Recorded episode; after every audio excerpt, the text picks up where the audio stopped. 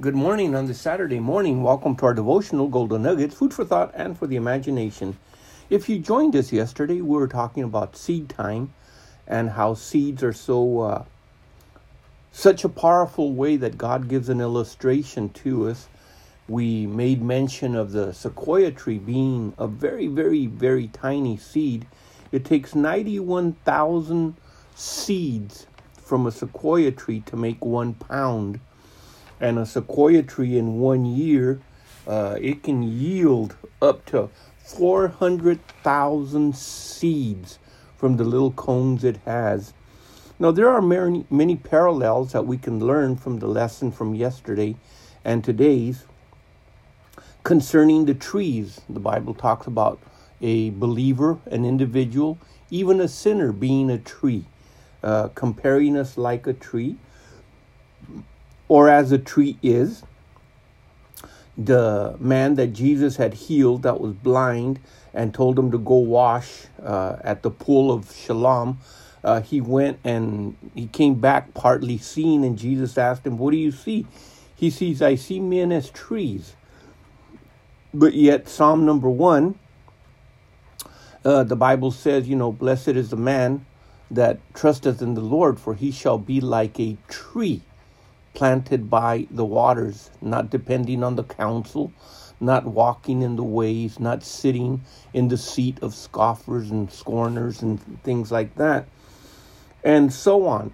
And the Bible makes a comparison even to the kingdom of Nebuchadnezzar uh, in Babylon uh, uh, when the stump was cut. Uh, he was compared to a tree. And then, of course, uh, we have in the in the scripture uh, mention of so many other comparisons of entire nations uh, and the people of those nations being trees that are plucked up and, and torn down.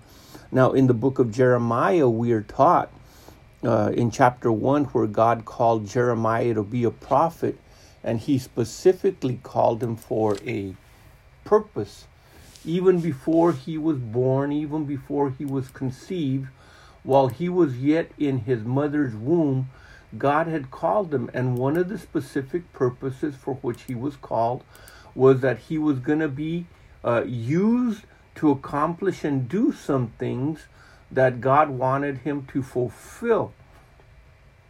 Uh, concerning the nations of that time, uh, to pluck up and to uh, plant and to tear down and uh, to pull away. All of these things are identified as uh, using a comparison of a plant or something that has trees that is going to either be uh, replanted uh, or it's going to be pulled out and torn down.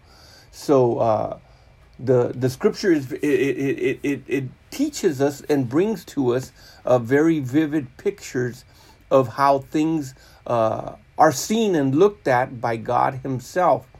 Now, uh, the Scripture says in Jeremiah 1:14 that the Lord said unto me, Out of the north an evil shall break forth unto all the inhabitants of the land.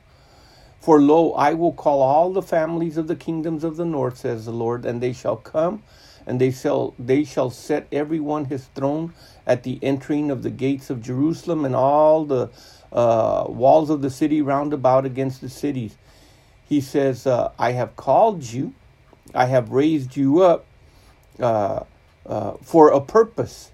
You're going to be in verse 18 For behold, I have made thee this day a brazen defense city, uh, an iron pillar, a brazen wall against whose land uh, also the kings of Judah and the princes thereof and the uh, the priests and the against the people of the land you shall fight. Uh, they shall fight against thee, but they shall not prevail. Uh, for thus saith the Lord. In in other words, uh, he was specifically raised for a purpose, and that purpose was to root up, to pluck down, to tear, to plant, to accomplish these things. And we in our lives have got to understand that we are also called for a purpose. We are to be planted in the house of the Lord. We are to pluck up that which is not called of God, that which is contrary, and we're to root it out. And that's where many people don't understand the part and the place which intercession plays. Intercession is a way and a form which God uses in individual's life through intercession to pluck up and root out many of the things that are firmly attached uh, in our society today. It, you, you, you can do all kinds of natural things. You can build signs. You can go on on marches and stuff, which is all good. But the real effect is going to be when in the spirit realm, the axe is laid to the root cause of whatever it is that's causing the problem. And there we're going to find God dealing with those issues that in our life are so prevalent today. Now, talking about the sequoia, here's some interesting facts about them. They live about two to 3,000 years. Uh, interestingly enough, the church has been around for about 2,000 years, a little bit more. Uh, the, the, the bark of the trees of the, of the sequoia, the, the giant redwoods, uh, is about 18 to uh, roughly three feet thick, which makes them fire retardant. Uh, they won't burn. They're immune to uh disease. Uh, nothing really can topple them down except the super heavy rain that the ground is so soaked for so long or heavy snow that it'll actually topple down the tree but but they they live for the longest amount of time uh, these trees are also protected. Uh, you can't just go and cut them down as you wish. Uh, if you stop and think about it, in in in God's line of thinking and way of thinking, we the Christians are surrounded and protected by God. You you just can't be mowed down and cut down uh, unless uh, Satan, like for for uh, Peter went and asked, you know, I, I want to sift him. In other words, it, it, it, you just you just don't get uh, wiped out just simply for the reason of getting wiped out. Also, fire has a very tremendous effect on the on the on the trees. The the trees have the little pine cones that are so so high up there. Remember, the, some of these trees uh, grow up to 300 feet tall. I think the tallest one they've ever discovered is about 375 feet tall. And uh, it takes fire to burn underneath with intense heat to cause the little cones up there to crack open and for the seed to drop out. Now, that very same fire that is burning underneath provides the ash and the soil upon which those little seeds are going to fall.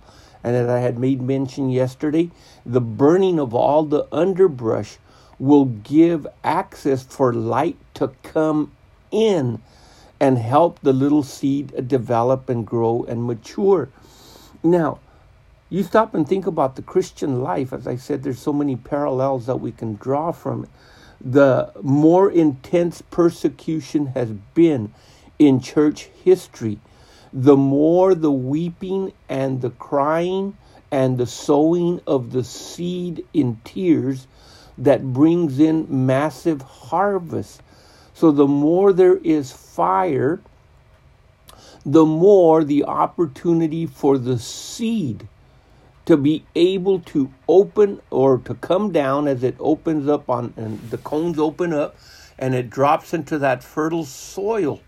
Now you stop and think many times in our Christian walk the greatest times of victory that we have had is when we have when we have been going through the fires of life but yet he has promised to be with us even when we are going through the fires of life and the very things that are burned up around us, the very things that are no longer needful, many times wind up being the nourishing soil that is going to provide the place for the seed to fall. Now, you can use your imagination and your thinking and meditation just to go in so many directions with this, but also the the the growth of these trees is astounding in the type of root system that they have developed. A root system that goes for a hundred feet or more, and it intertwines itself. It's knitted together, just like it says in Ephesians in chapter 4 concerning the whole body and every joint knit, knitly fit together to help sustain and hold. The roots don't go down very deep into the earth, but they spread out and then interlocking with all the other roots all around to help the weight and the height of that tree to be sustained and maintained. And many people don't understand the importance of the fellowship of the body being intertwined with the root systems of others.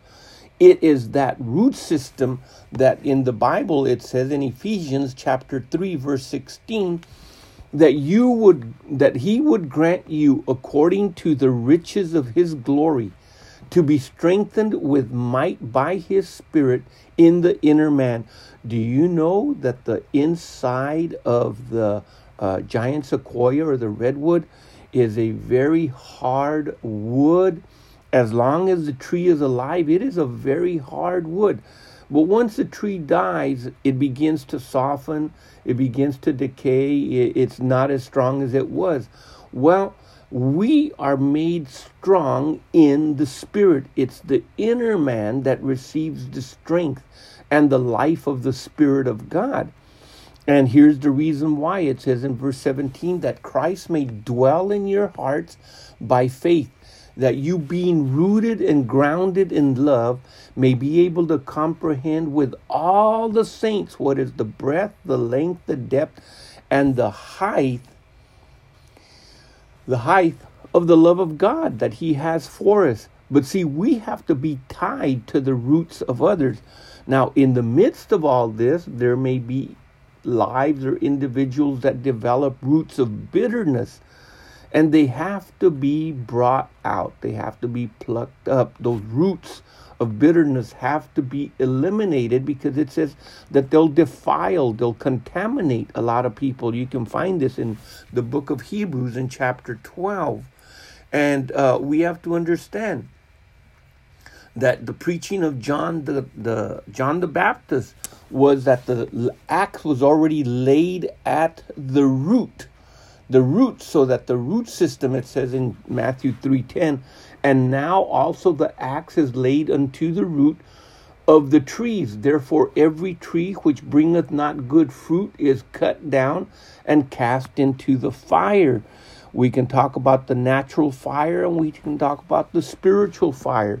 The fire of the holy spirit in a person's life to consume all that is unholy and the fire that man can set. And the problem with setting uh, man's fire is sometimes it can get out of control. When Rome was burnt down by Nero, uh, he blamed it on the Christians, and massive persecution started. Uh, because of that, it got out of control. But at the same time, the fire that came to the Christians also brought forth the preaching of the gospel with more intensity. So there's a lot of things that we can look at. Now, if we go back, Jude talks about uh, the roots of individuals. It says in Jude uh, 112, these are spots in your feast of love when they feast with you, feeding themselves without fear. Clouds they are without water, carried about the wind. Trees whose fruit withereth, without fruit, twice dead, plucked up by the roots. Those that imitated, those that pretended to be, or those that at one time were, and abandoned the faith. Their roots are twice dead. And Jesus is considered a root out of David. Uh, in uh, Isaiah 11 1, and there shall come forth a rod out of the stem of David, a branch shall grow out of his roots. So there is a lot of interesting things that we can learn. Uh, on Sunday, join us tomorrow. We'll continue along some of these thoughts. How such a little tiny little seed during seed time can reach such awesome heights and uh, bring such glory to God when it has developed and brought forth the very image of Jesus in us. But until then, consider this food for thought and for the imagination. The Lord richly and fully bless you in Jesus' name. Amen.